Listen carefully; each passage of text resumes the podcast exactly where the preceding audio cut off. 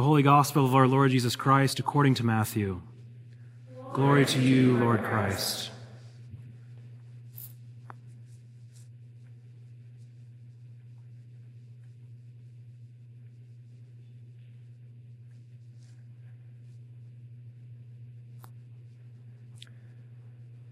Six days after Peter said that Jesus was the Christ, the Son of the living God, Jesus took with him Peter and James and John, his brother, and led them up a high mountain apart. And he was transfigured before them, and his face shone like the sun, and his garments became white as light. And behold, there appeared to them Moses and Elijah talking with him. And Peter said to Jesus, Lord, it is well that we are here. If you wish, I will make three booths here one for you, and one for Moses, and one for Elijah. He was still speaking when, lo, a bright cloud overshadowed them, and a voice from the cloud said, This is my beloved Son, with whom I am well pleased. Listen to him. When the disciples heard this, they fell on their faces and were filled with awe. But Jesus came and touched them, saying, Rise and have no fear. And when they lifted up their eyes, they saw no one but Jesus only. And as they were coming down the mountain, Jesus commanded them, Tell no one the vision until the Son of Man is raised from the dead. The Gospel of the Lord.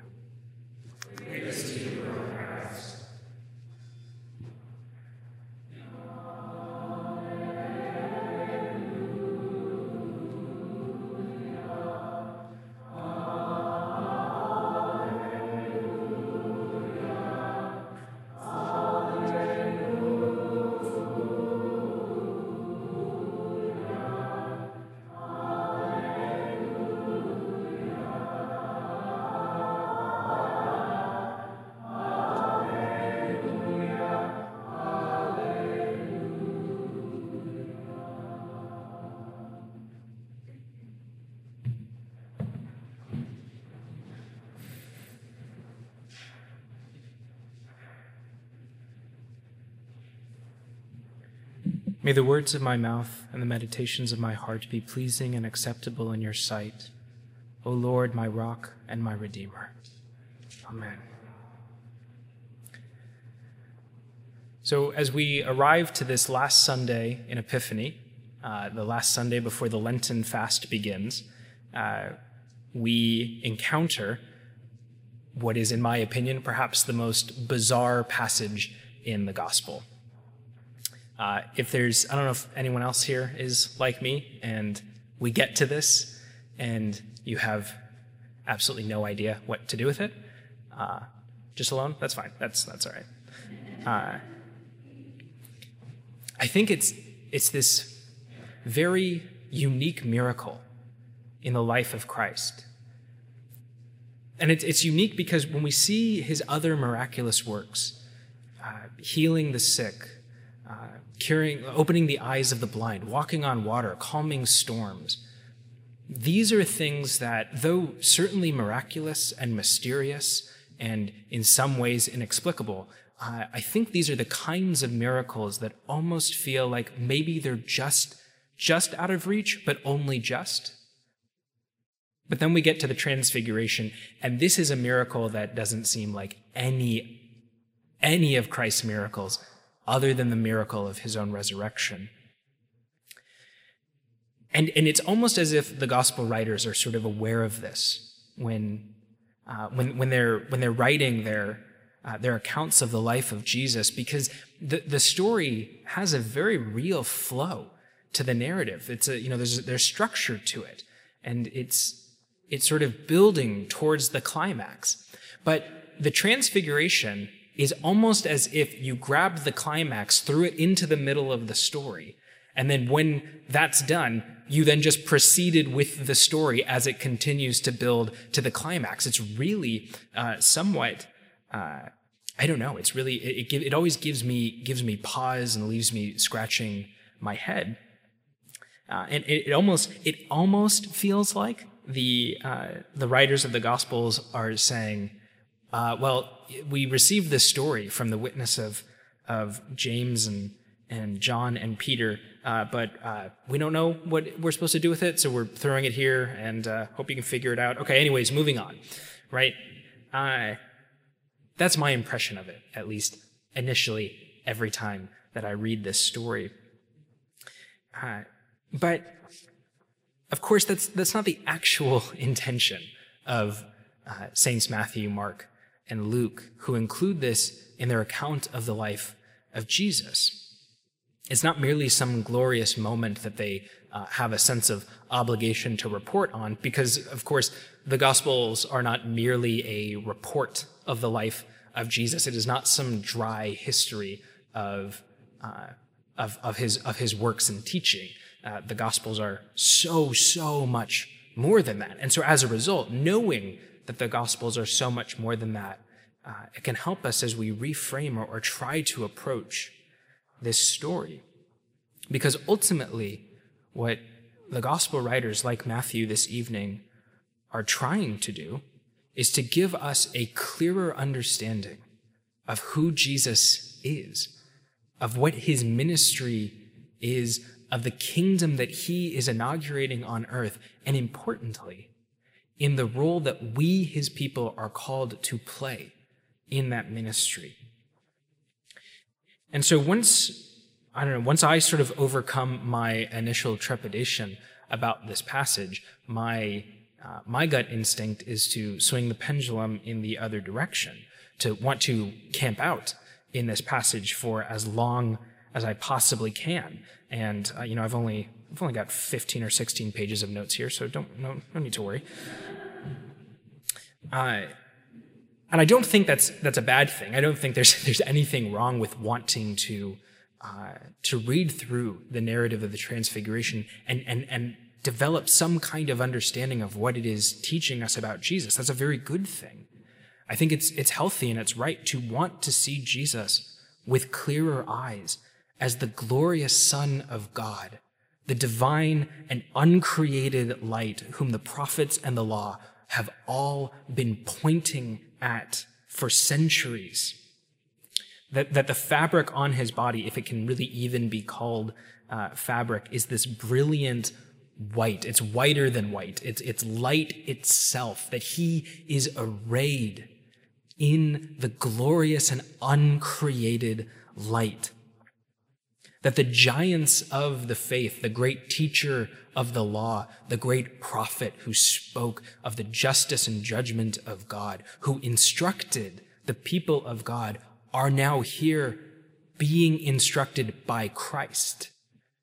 This is a glorious, glorious moment that then culminates in this apocalyptic cloud uh, that, that shrouds the entire scene with the voice of God speaking out and declaring the divinity of Jesus, of his favor on him, not only as his chosen one, but as one who is himself eternally participatory in the divine life of the one true God.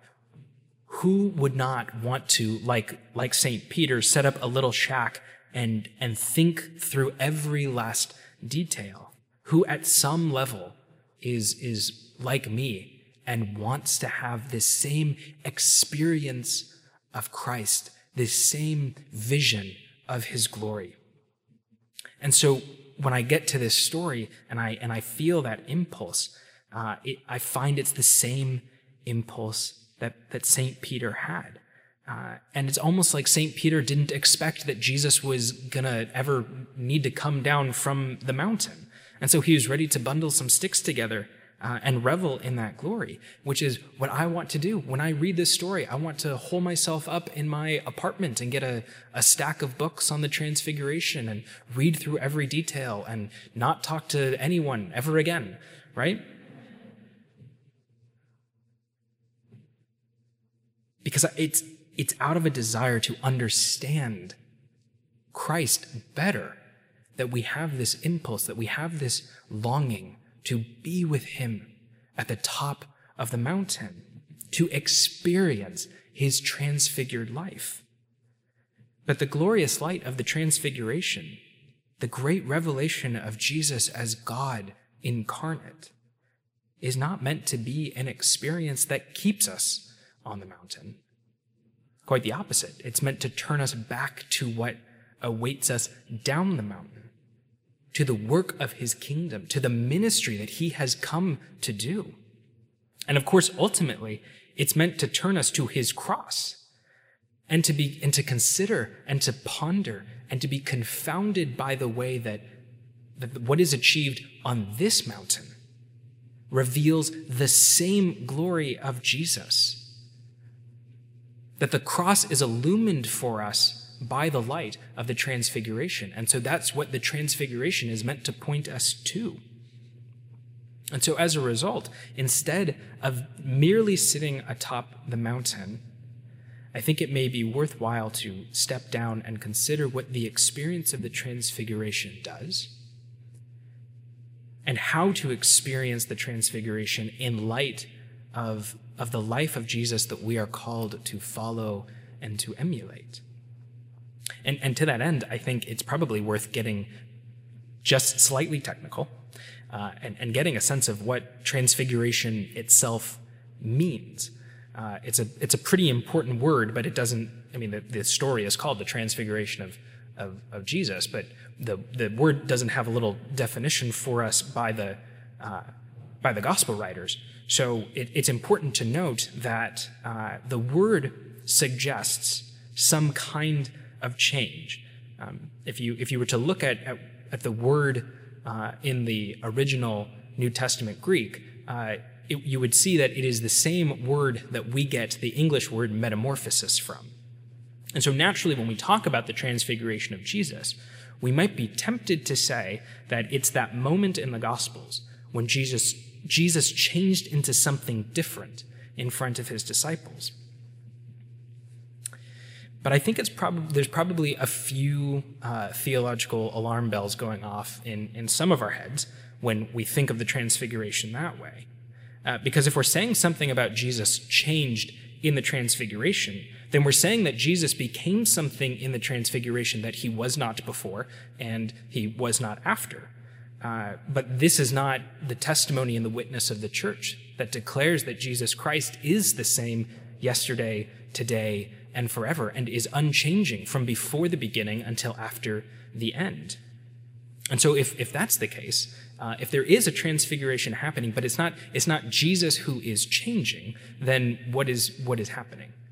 Um, and I, I, would, I would suggest that it may be more helpful for us to consider how it is the disciples who experience, by the power of the Holy Spirit, a kind of transfiguring that allows them to see Christ as he truly is to see him more clearly. Not that anything about Jesus is different, but something about the apostles is by the power and grace of the Holy Spirit is different in them that allows them to behold the, the real, uh, the reality of the person of Jesus Christ.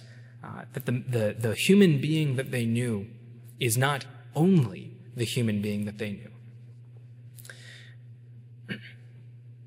And so I think if we want to understand that mystery of the transfiguration, if we want to, if, if we want to understand what it is to be like the disciples who undergo the kind of change that prepares them to behold Christ in, in his glory, arrayed in divine splendor, then I think we might want to pause and consider the actual transfiguration that we ourselves experience.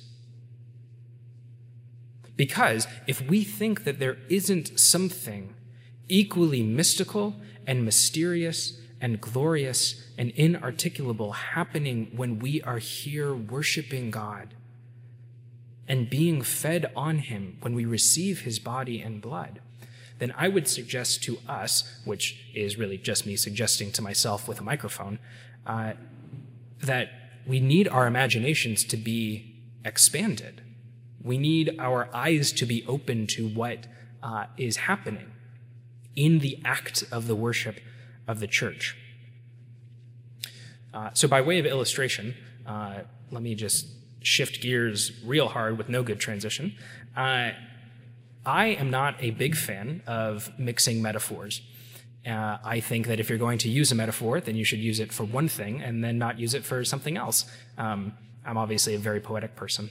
Uh, and so for a long time, I had found myself somewhat, somewhat bothered by the fact that the scriptures use one term to, uh, to describe both uh, the Eucharistic feast and the church, that the term the body of Christ is deployed in both ways. And for, so for myself, for most of the time, uh, or for most of my life, I've been uh, begrudgingly tapping my, my, my foot and, uh, and biting my tongue as, I, as I've read it, saying, You mixed a metaphor, and you're not supposed to do that.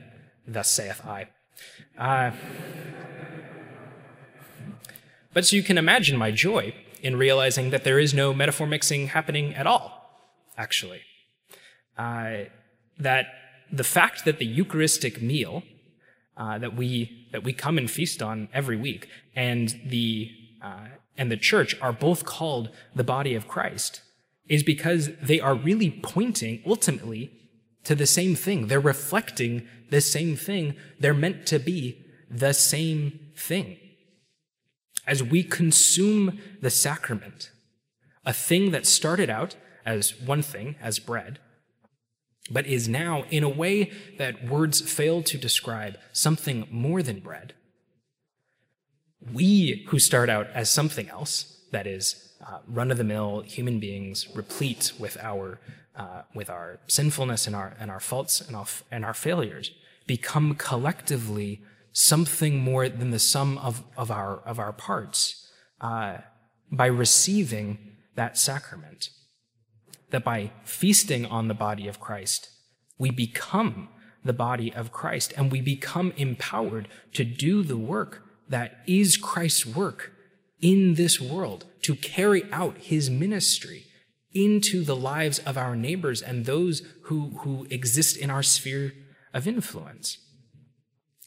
And like the disciples who arrive at the top of the mountain as one thing but are, by the miraculous power of the Holy Spirit, made able to experience reality more completely.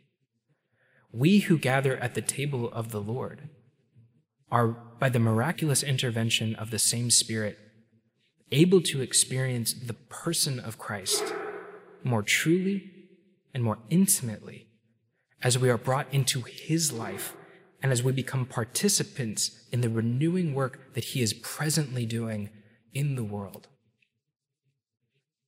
Uh, if, you, if you've known me for any period of time, then I have probably chewed your ear off about, uh, about a book that I'm particularly fond of by uh, the Greek scholar uh, Andreas uh, Andreopoulos, which I'm, I think may be the most Greek name that anyone has ever, has ever had. So that's pretty good for him. Uh, it's, his, it's, a, it's actually a book that's a companion to a scholarly work that he did on the Transfiguration. Uh, the book is called This Is My Beloved Son. Uh, and it, really, more than anything, it's a, it's a book that tries to explore uh, the church's Eucharistic uh, response to the Transfiguration.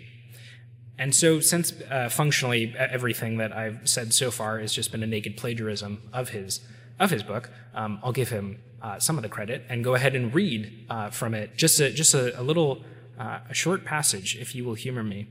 Um, that I, that I think may be helpful to us as we try to, uh, as we try to engage in the process of having our imaginations expanded to better understand and appreciate how the light of the transfiguration informs the worship of the church and ultimately the feast that we participate in.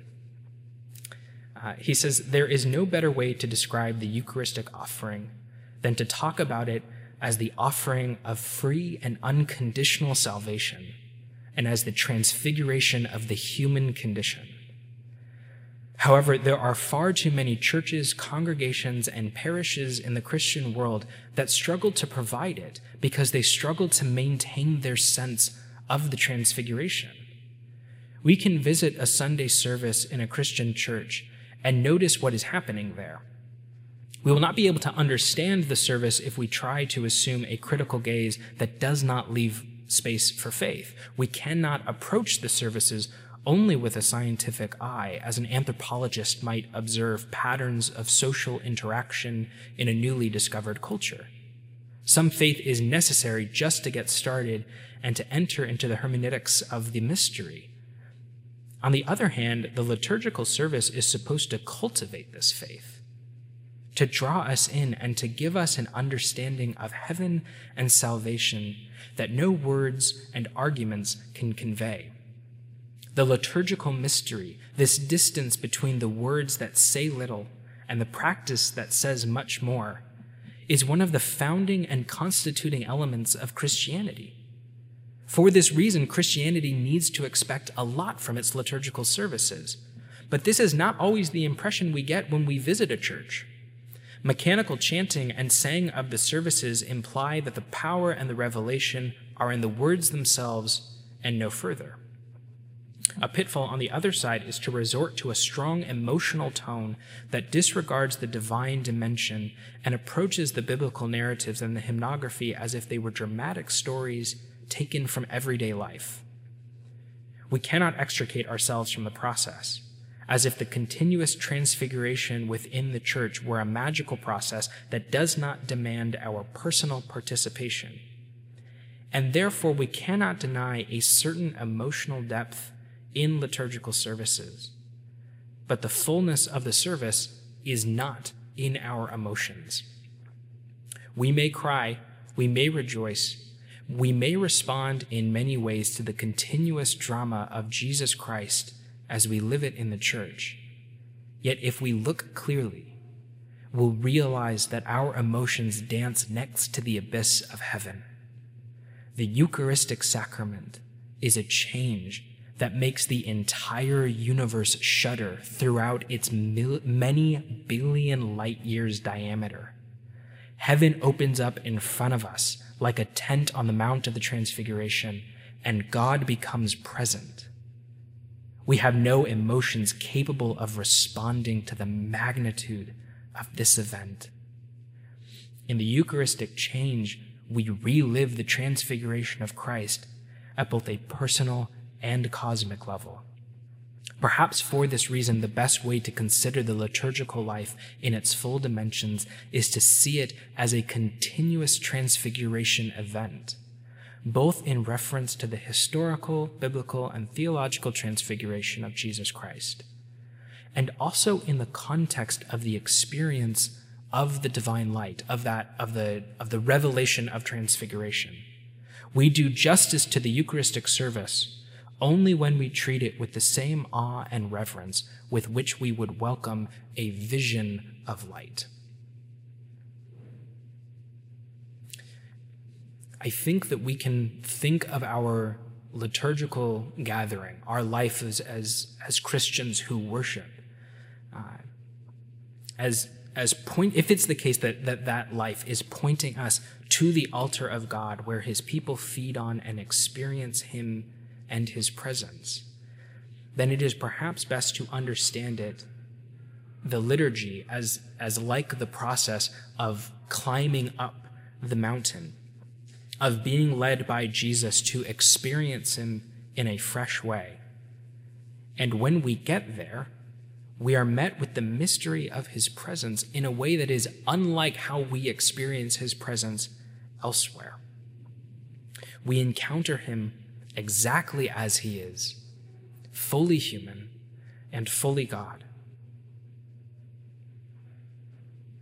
And the sacrament declares this mystery as it proclaims to us that the Creator God is present among his people, and that how he is present is somehow, in a way that words fail to articulate, both a spiritual and a tangible reality.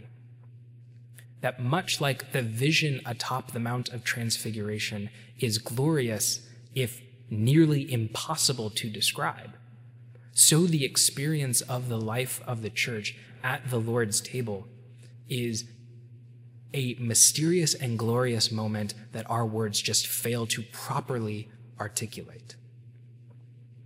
And so I think if it's the case that we are desiring this kind of, of vision of Christ, of seeing his divine glory, of witnessing uh, his, his, his glorious uncreated light, I think it is probably uh, best for us to begin by learning how to encounter him in the sacrifice of the Eucharist, of experiencing him here, of letting the Holy Spirit, who informed the lives of the apostles on the Mount of the Transfiguration, who was faithful to them to allow them to see that which, uh, which their eyes had previously unseen or had not seen, that that Holy Spirit would be very faithful to us in allowing us to receive Christ here in a, in a, in a way that we may not understand, but is, uh, is still a revelation of his glory. That is to say, if we want to experience the transfiguration of Christ, uh, perhaps we should submit ourselves in faith to, uh, to the transfiguring work of the Holy Spirit among his people here, weekly. And we should pray that this would be the delight and desires of our heart, that we would find ourselves yearning to gather together, yearning to come and commune with God who faithfully meets his people whenever they gather to commune with him that this would be something that we would not uh, consider uh, uh, trivial or insignificant, but would rather become more and more the very thing that our lives and our weeks and our seasons are organized around, that it would become the joyful priority of our lives is to come and meet with and commune with the living God. Because I, I think uh, to just to just to close, uh, I think that this this experience here is one that God calls His people to, and and we ought to hear the words of Saint Peter, who says, uh, "Rejoicefully, it is good for us to be here, friends. It is good for us to be here." So let's celebrate with with with joy and expectation that we are meeting with the living God and being ever more transfigured into his real body to go out into the world and bring that joy to our neighbors. In the name of the Father and of the Son and of the Holy Spirit. Amen.